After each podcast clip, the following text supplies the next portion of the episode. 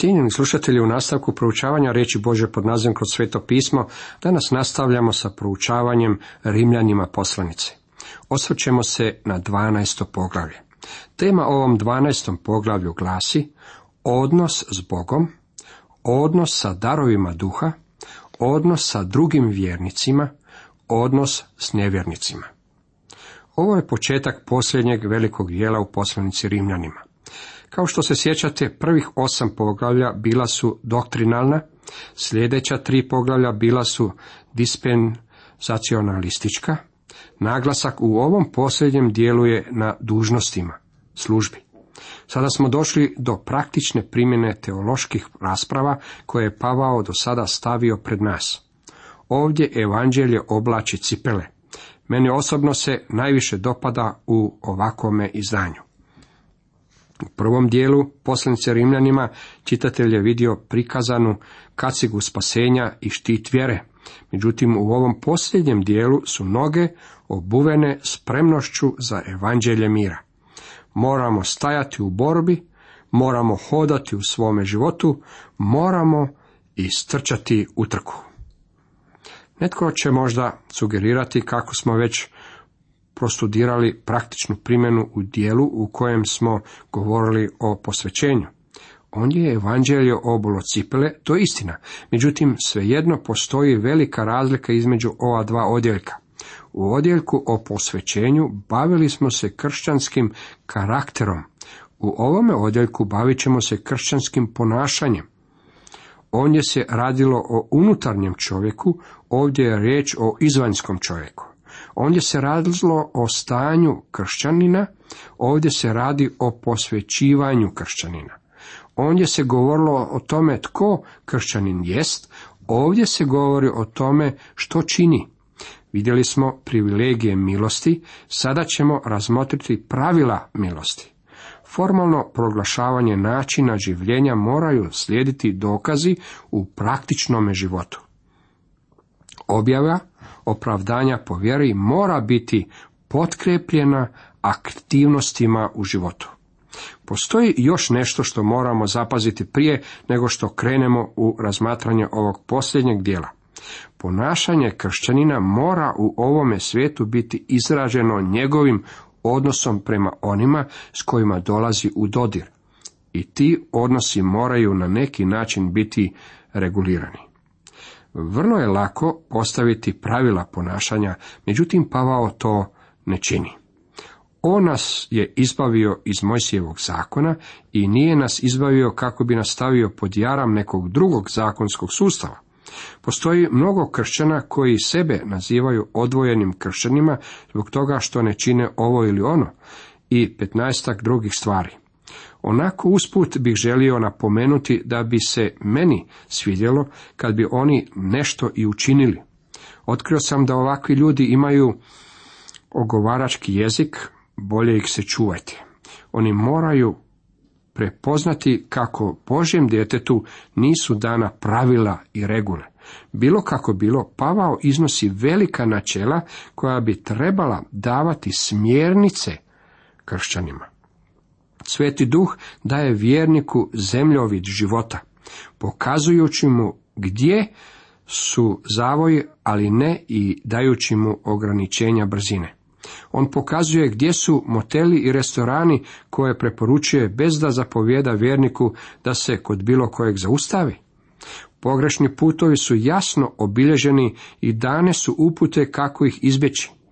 Imenovan je grad Taština i jasno su označene ceste po kojima se može izići iz tog grada. Vjerniku je rečeno da živi bez da mu je dan točan put po kojem treba živjeti. Postoji nekoliko putova.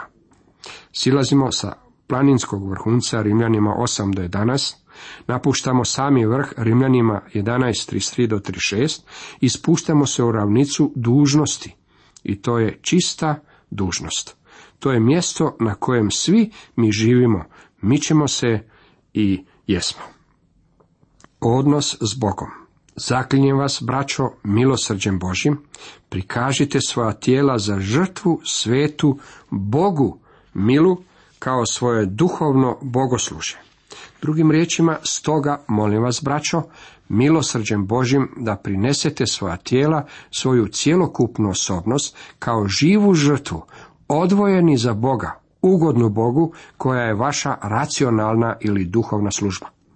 Zapazite kako onaj stoga, koji bi trebao doći kao treća riječ u stihu, povezuje ovaj stih sa svime što je uslijedilo prije njega. Iako je neposredno povezan sa onim što mu je upravo prethodilo, ja sam mišljenja da Pavao sažimlje cjelokupnu posljednicu do ove točke u ovoj riječi stoga. Zaklinju vas je jezik milosti, a ne zakona. Ovdje nema nikakvog groma sa planine Sinaj. Moj si je zapovjeda, Pavao potiče. Je li Pavao mogao zapovjedati? Pa on je rekao Filemonu da mu je mogao zapovjedati, međutim nije to učinio.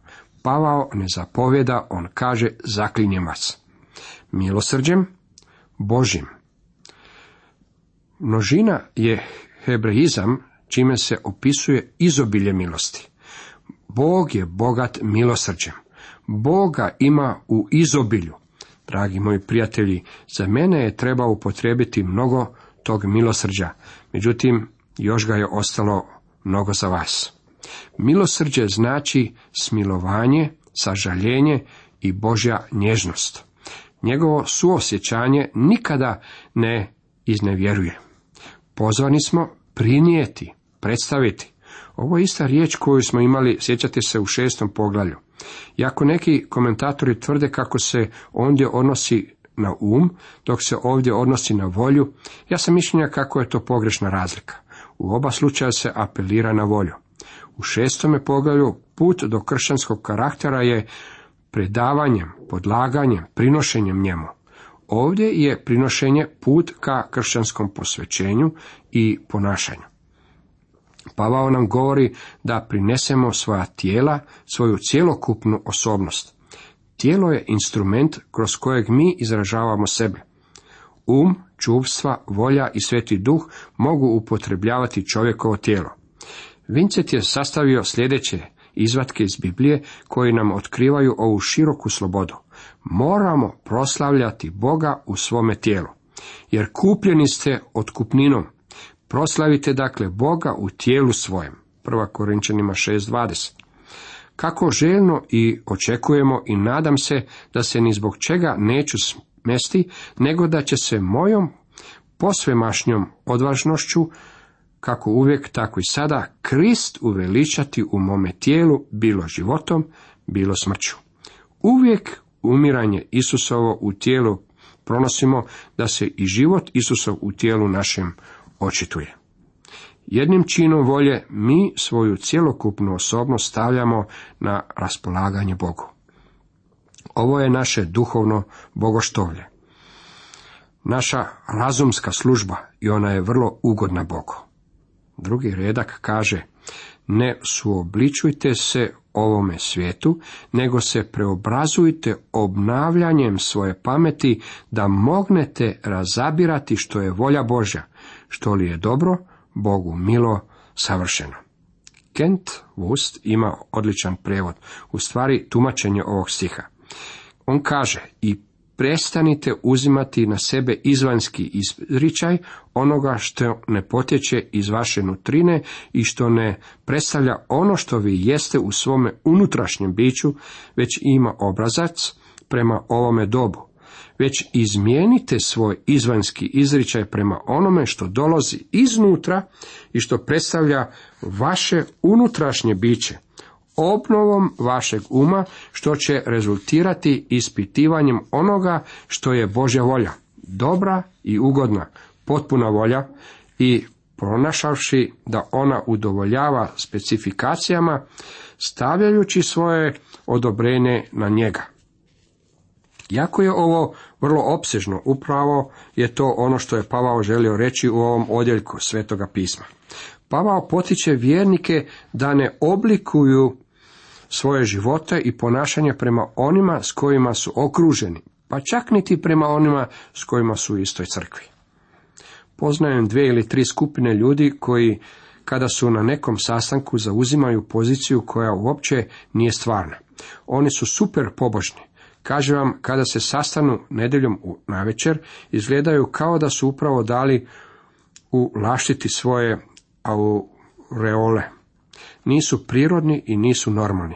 Pa ipak, ako želite čuti najodvratnije i najpodlije tračeve, sastanite se sa tom skupinom. Božje dijete ne bi trebalo biti tako. Trebali bismo biti normalni i prirodni, ili vjerojatno sam trebao reći normalni i nadprirodni. Tako je lako igrati određenu ulogu. To je ono što riječ licemjer u stvari znači. Hupokrites je grčka riječ za glumca. Oni su igrali određenu ulogu. Hupokrites znači odgovoriti. U glumi to znači ubaciti se kada je vaš red i reći pravu stvar u pravo vrijeme. U našem svakodnevnom životu licemjer je kada se čini da smo ono što nismo. Tijekom godina sam naučio da ljudi koji ti laskaju lice, koji ti se smješkaju i koji te tapšaju po ramanu, mogu biti najgori neprijatelji. Oni su vrlo opasno društvo. Šekspir je rekao nešto o tome kako je svijet velika pozornica i kako svatko mora igrati svoju ulogu. Ovo ne vrijedi za vjernika. On mora biti onaj pravi, jer sveti duh djeluje iznutra, transformirajući život obnovom uma. Pavao nam uvijek iznova skreće pažnju na ovo. Korinčanima je rekao, a svi mi koji otkrivenim licem odrazujemo slavu gospodnju, po duhu se gospodnjem preobražavamo u istu sliku i slave u slavu. Također Titu je rekao, ne podijelima što ih u pravednosti mi učinismo, nego po svojem milosrđu kupili novoga rođenja i obnavljanja po duhu svetom.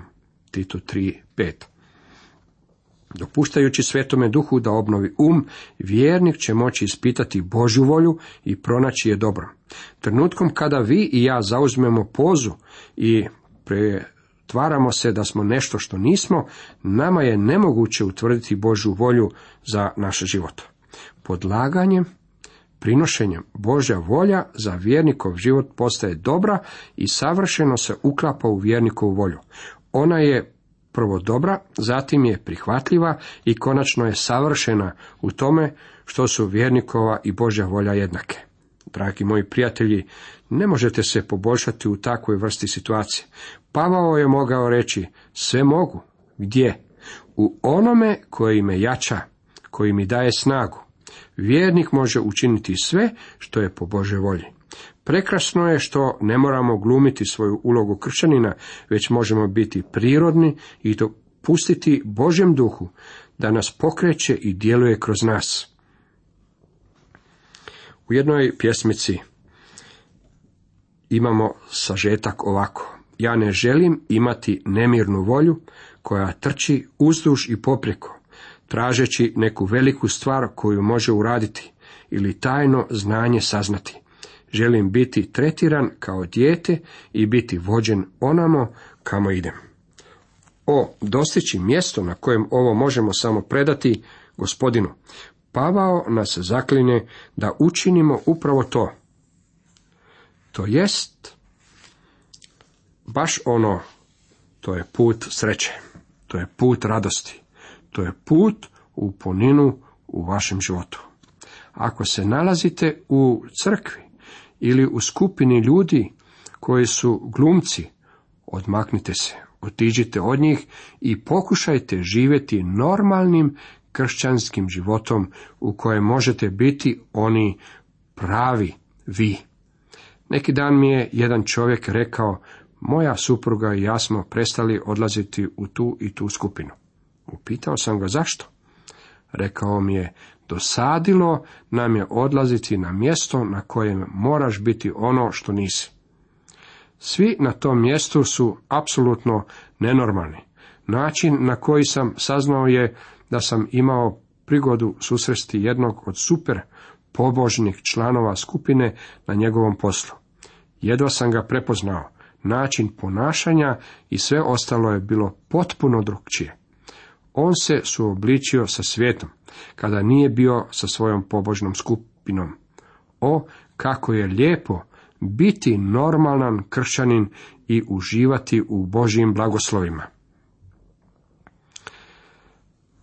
Da, po milosti koja mi je dana svakomu između vas velim, ne precijenjujte se više no što se treba cijeniti, nego cijenite se razumno kako je već komu Bog odmerio mjeru vjere. Ovo je moj prijevod. Govorim po milosti koja mi je dana svakome među vama da ne misli o sebi više nego što treba misliti, već neka mudro misli o sebi, kao što je Bog već svakome od vas udjelio mjeru vjere. Moj je prevod izgubio ponešto od ove reske izjave. Ne precjenjujte se više no što se treba cijeniti. Zamišljam si da kad je Pavao ovo pisao, na lisu mu je bio hirovit smješak, jer postoji mnogo kršćana koji su ambiciozni i koji smatraju da upravo oni moraju i trebaju biti na istaknutim položajima. Shvatio sam u kršćanskome radu kako je jako mnogo ljudi žele držati nekakvi položaj. Ako danas želite biti uspješni, pastori, dobiti mnoštvo ljudi da radi poput termita, tada morate stvoriti mnogo službi, komiteta, odbora i u svakome imati predsjednike, direktore i glave organizacija. Na taj ćete način na posao dobiti mnogo ljudi koje nikada ne biste dobili na ikakvi posao. Zašto? Zato što oni o sebi imaju mnogo više mišljenje nego što bi trebali imati. Ono što trebamo učiniti je, kao što Pavao ovdje kaže, cijeniti se razumno. On nam govori da ne pokušavamo sebe unaprijediti u kršćanskom krugovima. Stalno je prisutna opasnost da vjernik e, da precijeni svoje sposobnosti, svoj karakter i svoje darove. Moramo ispravno procijeniti sebe u odnosu prema drugim članovima crkve. Kada sam postao pastor određenim crkvama, bio sam pozvan da služim kao član u odborima stanovitih organizacija. Konačno sam služio u deset ili petnaest odbora i tada sam bio dosadni član. Bilo mi je dosadno jer jednostavno nisam imao dara za nešto takvog. Kao prvo, nemam strpljenja služiti minutne izvještaje za koje treba nekoliko sati da se pročitaju. Kao drugo, ja jednostavno, kaže dr. Megi, ne volim sjediti na sastancima odbora slušajući skupinu nekompetentnih ljudi kako diskutiraju o duhovnim stvarima. Trebalo mi je dosta vremena dok nisam shvatio da nemam onu vrstu dara koji bi me učinio korisnim u takvim situacijama, pa sam ubijao samoga sebe odlazeći na sastanke odbora. Kršćanski život je postao runda dosađivanja. Konačno sam jednog dana došao k sebi, poput izgubljenog sina, pa sam lijepo sjeo i napisao dvanest ili više pisama u kojima dajem ostavku. To je bio jedan od najsretnijih dana u mojem životu. I danas nisam u ničem odboru. Ima nekoliko prijatelja koji mi govore, hoćeš li biti u mom odboru? Ja odgovaram, ne, ne želim ti pomoći. Ja nemam dara za to.